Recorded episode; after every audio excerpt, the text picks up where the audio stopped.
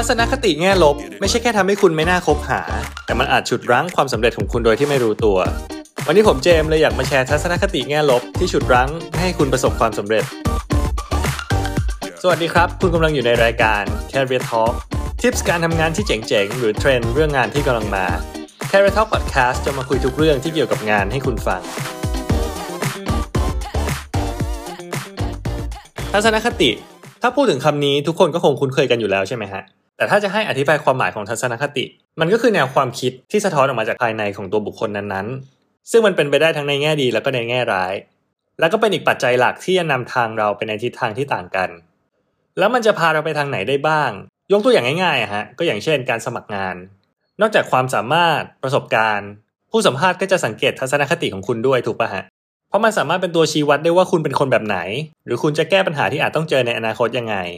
และนอกจากนี้ทัศนคติก็ยังสามารถบอกได้ว่าคุณจะประสบความสำเร็จในการทำงานหรือเปล่าอีกด้วย ถ้าตอนนี้คุณเห็นเพื่อนๆได้เลื่อนตำแหน่ง ได้ขึ้นเงินเดือน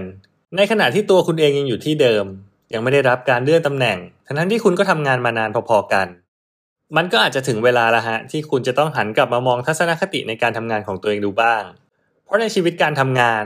เพียงแค่การทำงานกับบริษัทมาหลายปีฮะมันไม่ได้หมายความว่าจะทำให้คุณก้าวหน้าได้เสมอไป แต่มันอยู่ที่ทัศนคติในการทำงานของคุณด้วย งั้นมาเริ่มต้นที่ทัศนคติด้านลบในข้อแรกกันครับ ข้อนี้ฮะเป็นตัวแปรหลักเลยว่าเราจะสามารถประสบความสำเร็จได้หรือเปล่า นั่นก็คือความขยันฮะ เพราะคงไม่มีคนประสบความสำเร็จคนไหนใช่ไหมฮะที่หมดแต่ฝันแล้วก็ประสบความสำเร็จได้ทันที กว่าจะมาถึงจุดที่พวกเขายืนอยู่ได้ ก็อาจจะต้องผ่านทั้งความล้มเหลว การฝึกฝน แล้วก็การลงมือทำด้วยตัวของตัวเองทั้งนั้นและถ้าตัดมาในโลกของการทำงานนะฮะตำแหน่งที่สูงขึ้นมันก็แน่นอนว่าต้องแลกมาด้วยความรับผิดชอบ แล้วก็งานที่ต้องใช้ทักษะมากขึ้น ถ้าเกิดว่าคุณมัวแต่ทำงานเดิมๆให้จบไปในแต่ละวัน โดยที่คุณไม่ได้เรียนรู้อะไรใหม่ ๆ เลย ทักษะที่คุณมีก็จะมีแต่ทักษะเดิมๆถูกปะฮะแต่ผมต้องบอกเลยนะฮะว่าการทำงานในรูปแบบเดิมๆเนี่ยฮะมันไม่ใช่เรื่องเสียหายหรือว่าเรื่องไม่ดีเลย แต่การทำเรื่องเดิมๆโดยไม่ได้สนใจหาความรู้ใหม่ๆ หรือว่าพัฒนาทักษะให้ชำนาญขึ้นนะฮะมันจะทำให้คุณเสียเปรียบคนอื่น เพราะในขณะที่คนอื่นเรียนรู้สิ่งใหม่ๆอยู่ ตัวคุณเองกลับไม่ได้เรียนรู้อะไรเลย ซึ่งถ้าเกิดว่าคุณไม่ยอมรับการเปลี่ยนแปลงต่างๆ ที่เข้ามาในชีวิตอะฮะ มันก็เท่ากับว่าคุณกำลังย่ำอยู่กับที่ แล้วก็ไม่ก้าวหน้าไปไหนสักที งั้นวันนี้มาเริ่มกันใหม่ครับ ลองมองหาทักษะอื่นๆ ที่คุณคิดว่าอยากพัฒนา แล้วก็ตั้งเป้าหมายที่จะทำมันให้สำเร็จ แน่นอนครับว่าบางทักษะเนี่ยฮะมันอาจจะต้องใช้เวลานาน ตรงนี้ผมก็อยากให้คุณลองทำเช็คพอยต์ฮะว่าในแต่ละวันทักษะที่คุณอยากพัฒนาเนี่ยฮะมันอยู่ตรงไหนของเป้าหมายนี้แล้ว ต่อเนื่องมาจากข้อที่แล้วเลยฮะผมเชื่อว่าคนทำงานบางคนมีความขยันอยู่ในตัวอยู่แล้ว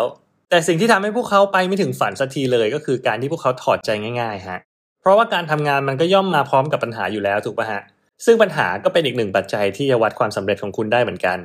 บางคนเมื่อเจอปัญหาก็เลือกที่จะล้มเลิกแล้วก็ถอดใจไป อาจจะเป็นเพราะว่าคุณต้องเจอช่วงเวลาที่ลำบาก ช่วงเวลาที่คนรอบข้างไม่เข้าใจ แล้วก็บอกว่าสิ่งที่คุณทำอยู่เนี่ยฮะมันไร้สาระ ในขณะที่บางคนก็จำกัดศักยภาพในการทำงานของตัวเองโดยไม่รู้ตัว ทำให้เวลาที่เจอปัญหาหรือว่าอุปสรรคก็จะทำให้เกิดความไม่มั่นใจจนบางครั้งก็กลายเป็นตีกรอบความสามารถของตัวเองเป็นง่ายๆทั้งทั้งที่ยังไม่ได้ลองทำเลยด้วยซ้ำซึ่งถ้าเป็นแบบนี้ไปนานๆนะฮะคุณก็อาจจะไม่กล้าทำในสิ่งที่ไม่มั่นใจว่าจะทำได้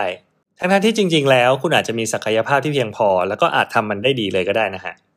ส่วนข้อต่อมาเป็นเรื่องของการคิดในแง่ลบฮะเคยได้ยินไหมครับว่าความคิดมีผลต่อตัวเรามากกว่าที่เราคิด การที่คุณมัวแต่มองทุกอย่างในแง่ลบ นอกจากมันจะไม่ช่วยให้อะไรดีขึ้นแล้ว มันก็ยังทำให้คุณเกิดความกังวลไปทุกเรื่องรอบตัว แล้วก็จะมองว่าทุกอย่างรอบตัวเนี่ยฮะมันเป็นปัญหาที่แก้ไขได้ยาก ซึ่งมันก็ยิ่งทำให้สถานการณ์เลวร้ายลงกว่าเดิม นอกจากนี้ครับการคิดในแง่ลบมันก็อาจจะส่งผลให้คุณเป็นคนคิดมาก จนคุณคิดไปล่วงหน้าเลยด้วยซ้ำว่าสิ่งไม่ดีอาจเกิดขึ้นได้ ซึ่งถ้ามันมีปัญหาเกิดขึ้น ตรงนี้ผมอยากให้คุณลองตั้งสติ แล้วก็ค่อย ๆ ประเมินสถานการณ์อย่างรอบคอบจะดีกว่า เพราะจริง ๆ แล้วอะฮะสถานการณ์ต่างๆ มันก็เป็นเครื่องพิสูจน์คุณได้ทั้งนั้นแหละ ว่าคุณจะสามารถผ่านอุปสรรคที่คุณต้องเจอได้หรือเปล่า สุดท้ายฮะถ้าเกิดว่าคุณสามารถแก้ไขทัศนคติในแง่ลบต่างๆ ที่ทำให้คุณไม่ประสบความสำเร็จไปได้แล้ว แต่ก็ยังรู้สึกว่าตัวเองยังห่างไกลกับความสำเร็จอยู่ มันอาจจะเป็นเพราะคุณกำลังให้ความสำคัญผิดประเด็น ซึ่งการเสียเวลาไปกับเรื่องเล็กๆ น้อยๆอะฮะที่มันไม่ได้สำคัญต่อเป้าหมายในระยะยาวของเราเลย มันก็อาจจะทำให้เส้นทางสู่ความสำเร็จของคุณต้องหยุดชะงัก หรือว่าอาจจะช้าลง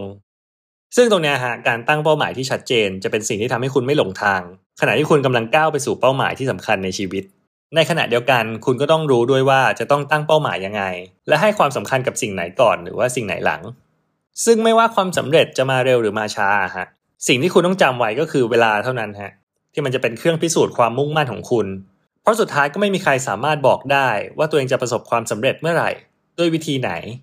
แม้แต่บุคคลที่ประสบความสำเร็จระดับโลกอะฮะก็ต้องผ่านอุปสรรคผ่านช่วงเวลาที่ท้อแท้ในการเผชิญกับปัญหามาแล้วทั้งนั้น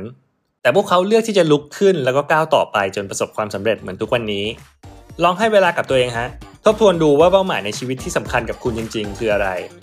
กำลังมีความสุขกับงานที่ทำหรือสิ่งที่ทำอยู่ในวันนี้ตอบโจทย์เป้าหมายในอนาคตของคุณหรือเปล่า